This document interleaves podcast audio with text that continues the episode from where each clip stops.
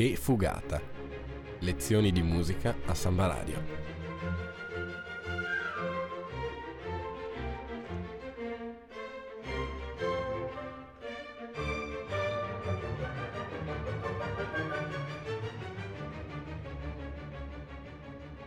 In studio Nicola Pifferi e Alessandro Arnoldo.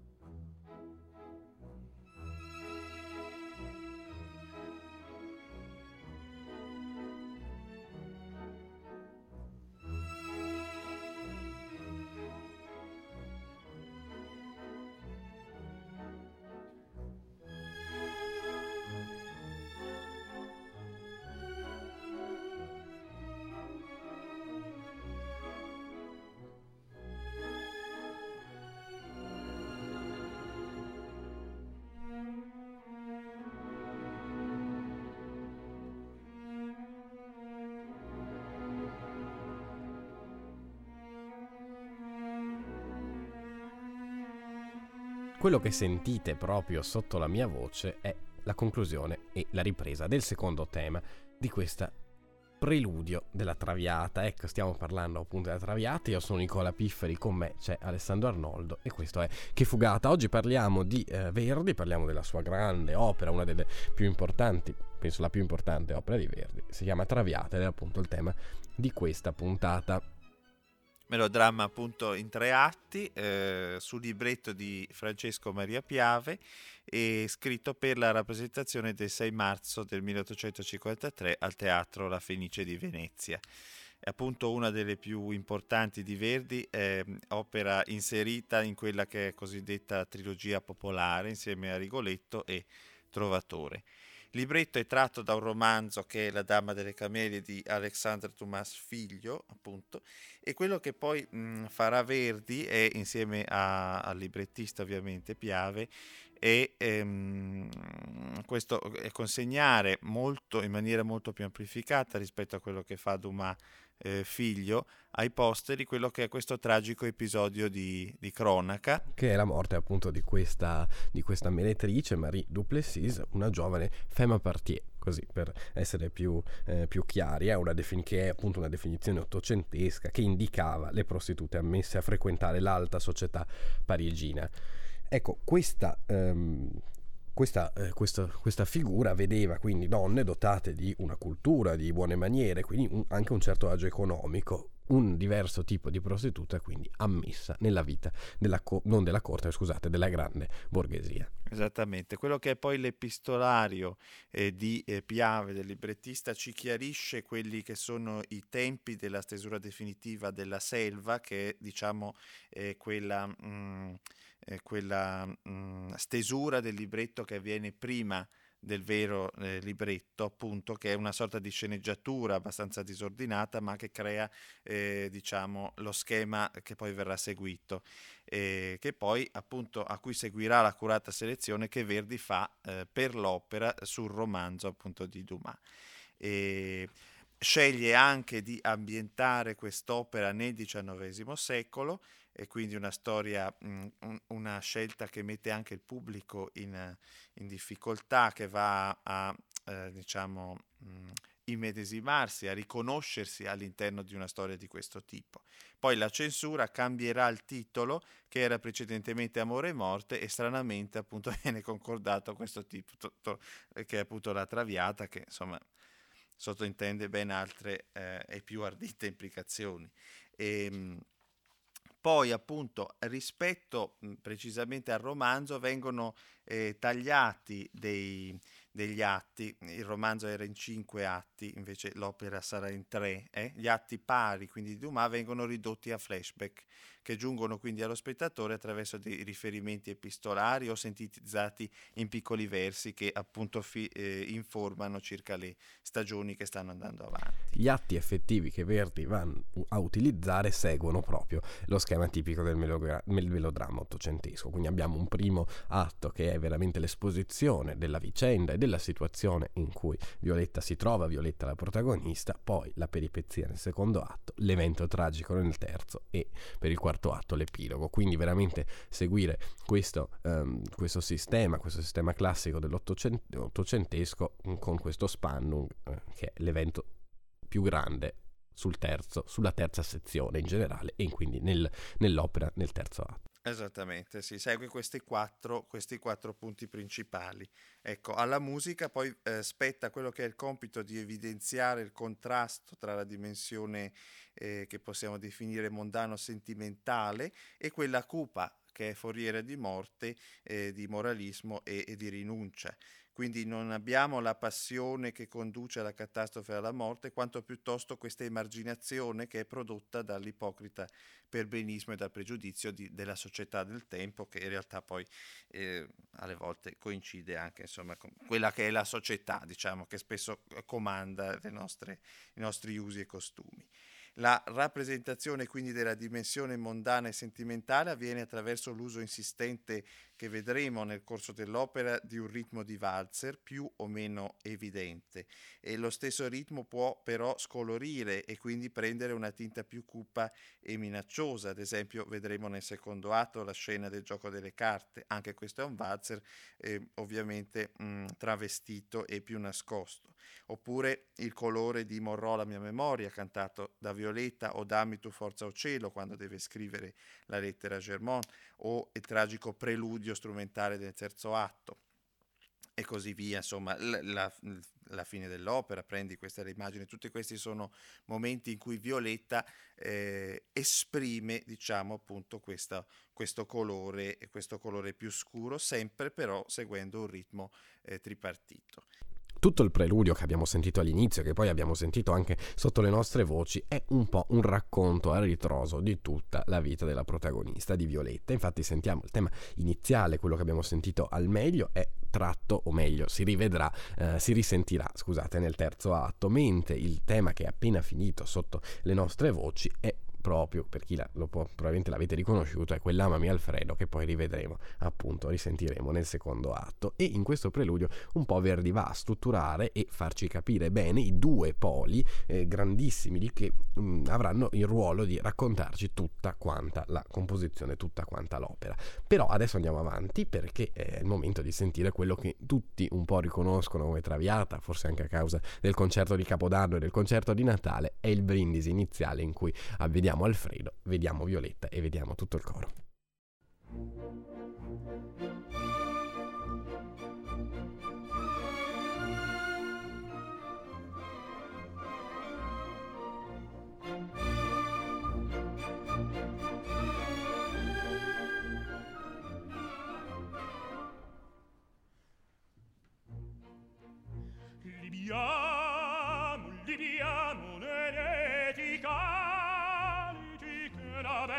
bellezza infiora e la il fuggevo l'ora s'inebria voluta. Liviane i dolci fremiti che suscita l'amore poiché quell'occhio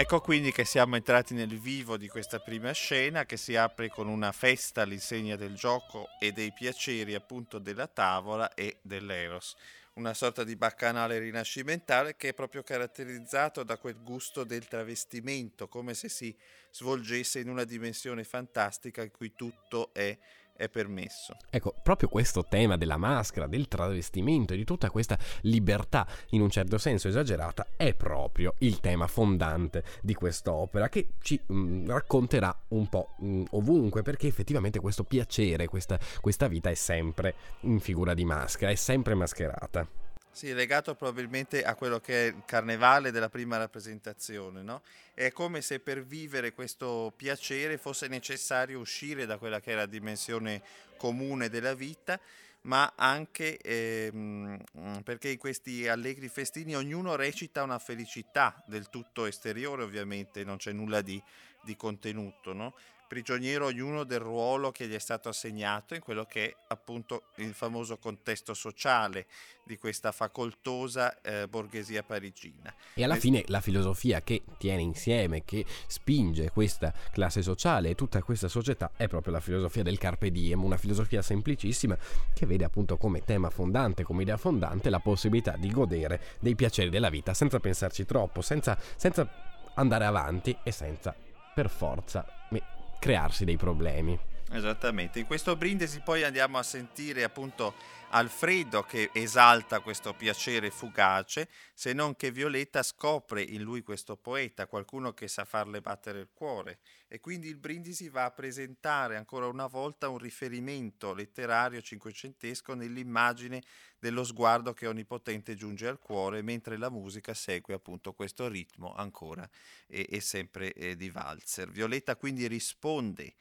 a, eh, secondo la sua filosofia ad Alfredo, venuta da quello scetticismo che poi le farà perdere Alfredo alla fine dell'opera. Si dividerà quindi tra gli invitati perché tutto è follia nel mondo, ciò che non è piacere. E la gioia dell'amore non dura più del nascere e del perire di un fiore. Eppure Alfredo è qualcuno che, e questa poi è una scoperta incredibile per lei, la ama nei fatti, no? seppure segretamente da un anno, la ama a tal punto poi da rifiutare la sua amicizia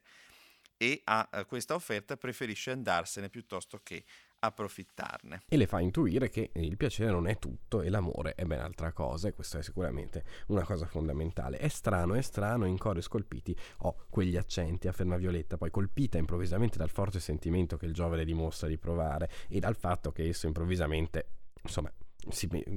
questo, questo, questo la ricordi come quel divino errore della sua fanciullezza quando immaginava anche lei l'amore. E andiamo, andiamo a sentire quest'aria appunto in cui eh, lei dopo questa presentazione di Alfredo, in cui appunto una presentazione in fa, ma- in fa maggiore, tre ottavi, quindi rompendo quelle che sono le regole della buona società, Alfredo si ehm, dimostra impulsivo no? e, e si affretta a dichiarare questo amore per, per Violetta con quest'aria abbastanza famosa, quindi un di felice eterea mi balenaste in mente, con, questo, ehm, con questa forza, con questo impeto e lei reagisce appunto eh, rimanendo poi sola e parlando tra, sé, tra sé e sé appunto con quest'aria che adesso andiamo a sentire.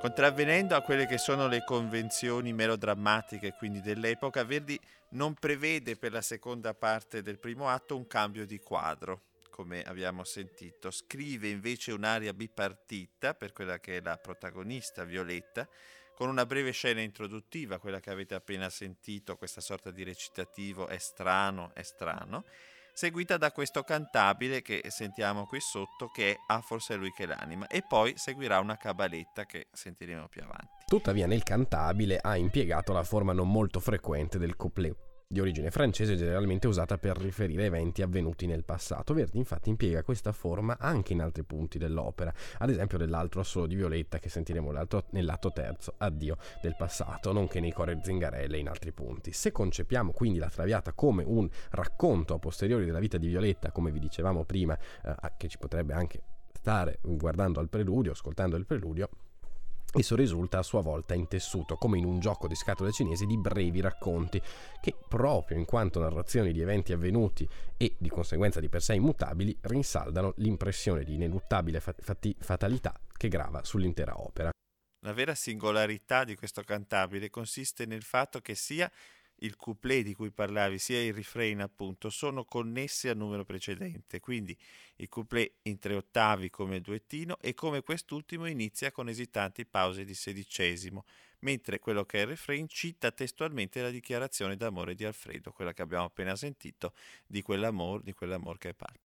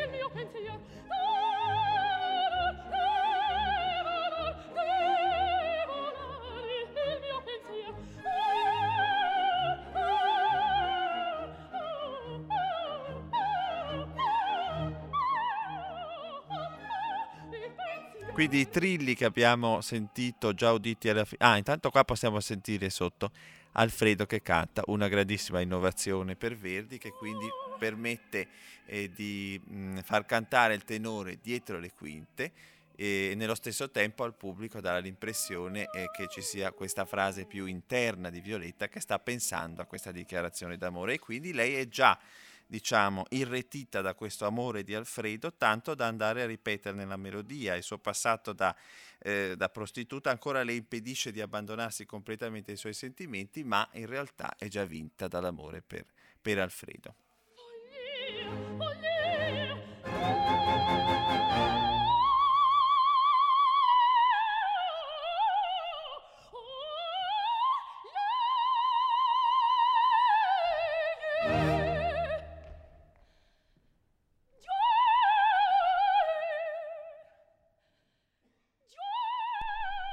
In scena è appena entrato Alfredo che arriva con questa rosa e in un certo senso si va verso forse una strana risoluzione della situazione. Però non abbiamo tempo per raccontarvi la fine del primo atto, passiamo direttamente al secondo. Ed eccoci alla casa di campagna presso Parigi. Abbiamo Violetta e Alfredo e sentiamo quindi quella che è la storia. Insomma, siamo appunto in questa casa di campagna, Alfredo sente pienamente realizzata la sua felicità, ma scopre dalla cameriera Annina che Violetta ha dovuto vendere i suoi gioielli per pagare le loro spese. Ferito quindi nell'orgoglio, decide di recarsi a Parigi al fine di procurarsi il denaro necessario. Violetta rientra mentre Alfredo è ancora fuori e rimane sola, riceve la visita del padre di Alfredo, Giorgio Germont, e eh, qui la situazione si fa un po' più complicata perché questi dapprima ostile minaccia Violetta chiedendole di abbandonare il figlio perché la relazione lo sta rovinando e poi invece eh, resta colpito da, um, dall'amore che effettivamente Violetta ha nei confronti del figlio e dal fatto che lei ha venduto questi gioielli appunto per poter stare eh, con lui. Cambia quindi tono, non desiste dal suo proposito, quindi pregandola comunque di lasciare Alfredo perché il fidanzamento di sua figlia rischia di essere compromesso a causa del loro scandaloso legame. Violetta crede di poter risolvere l'impasse separandosi per qualche tempo da Alfredo, ma affronta, affonda la lama e decide che quindi questa eh, divisione deve essere definitiva. Accetta quindi di sacrificare la propria felicità per quella di Alfredo e della sua famiglia e eh, con il fatto che Germont resta mm, profondamente colpito si chiude il primo quadro dell'atto secondo. Allora andiamo però a sentire un momento importante di questo secondo atto. Il momento iniziale in cui appunto come giustamente dicevi Alfredo è in un momento di eh, gioia eh, mm, eh, di gioia perché vive insieme a Violetta e è felice di parlare appunto di questo amore. Dei miei bollenti spiriti il giovanile ardore e la temprò col placido sorriso dell'amor dell'amor Aldi che disse e vivere io voglio io voglio a te.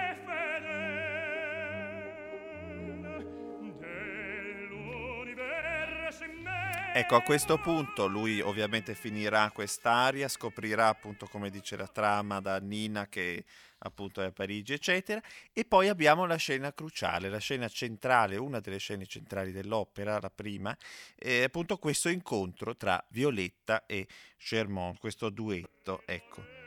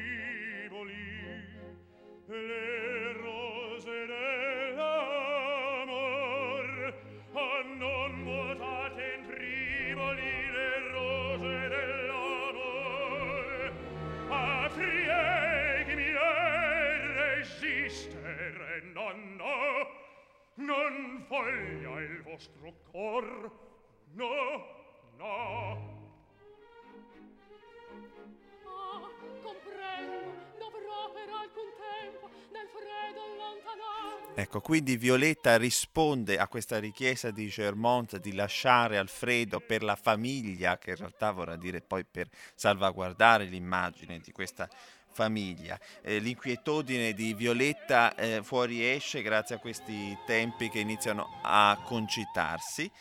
e poi arriveremo alla parte più eh, di rassegnazione, diciamo, espressa da Violetta, in cui eh, lei appunto cede a queste richieste e in un um, arioso eh, che possiamo definire un pianto di Violetta va a eh, appunto ehm, Ehm, sacrificarsi per amore di Alfredo.